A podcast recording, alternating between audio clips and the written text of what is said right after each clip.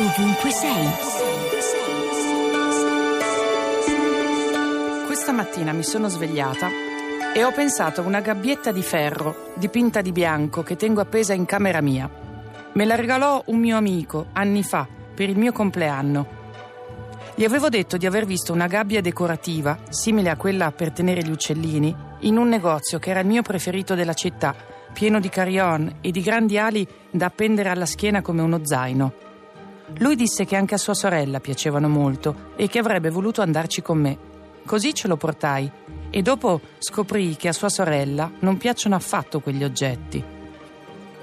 Mentre ci facevamo un giro nel negozio, io gli dissi che avrei comperato presto quella gabbietta e che l'avrei lasciata aperta solo nei giorni in cui sarei stata bene, in modo da tenere il conto delle giornate belle. Pensavo anche che avrei forse sentito una responsabilità nei miei confronti, visto che detesto le gabbie chiuse.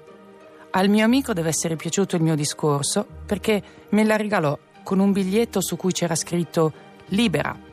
Allora mi sono detta che non possiamo mai sapere che strada troveranno le persone che ci vogliono bene per poter vegliare su di noi. Radio 2, ovunque sei.